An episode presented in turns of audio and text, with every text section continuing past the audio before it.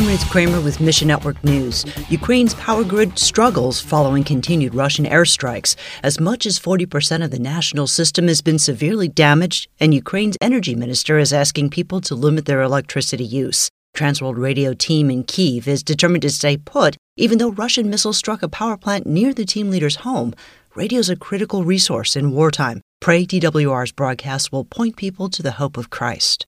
And it's been three months since flash flooding surged through eastern Kentucky, but the death toll's still going up. Meanwhile, families still feel the flood's impact. Carrie Ash, the state director of Child Evangelism Fellowship of Kentucky, says they know of local kids who are afraid every time it rains now. The ministry is distributing their booklet. Do you wonder why? To help kids process this natural disaster in light of Scripture, pray for Christ's peace, and find your place in the story at missionnews.org. Mission Network News, a service of One Way Ministries. I'm Ruth Kramer.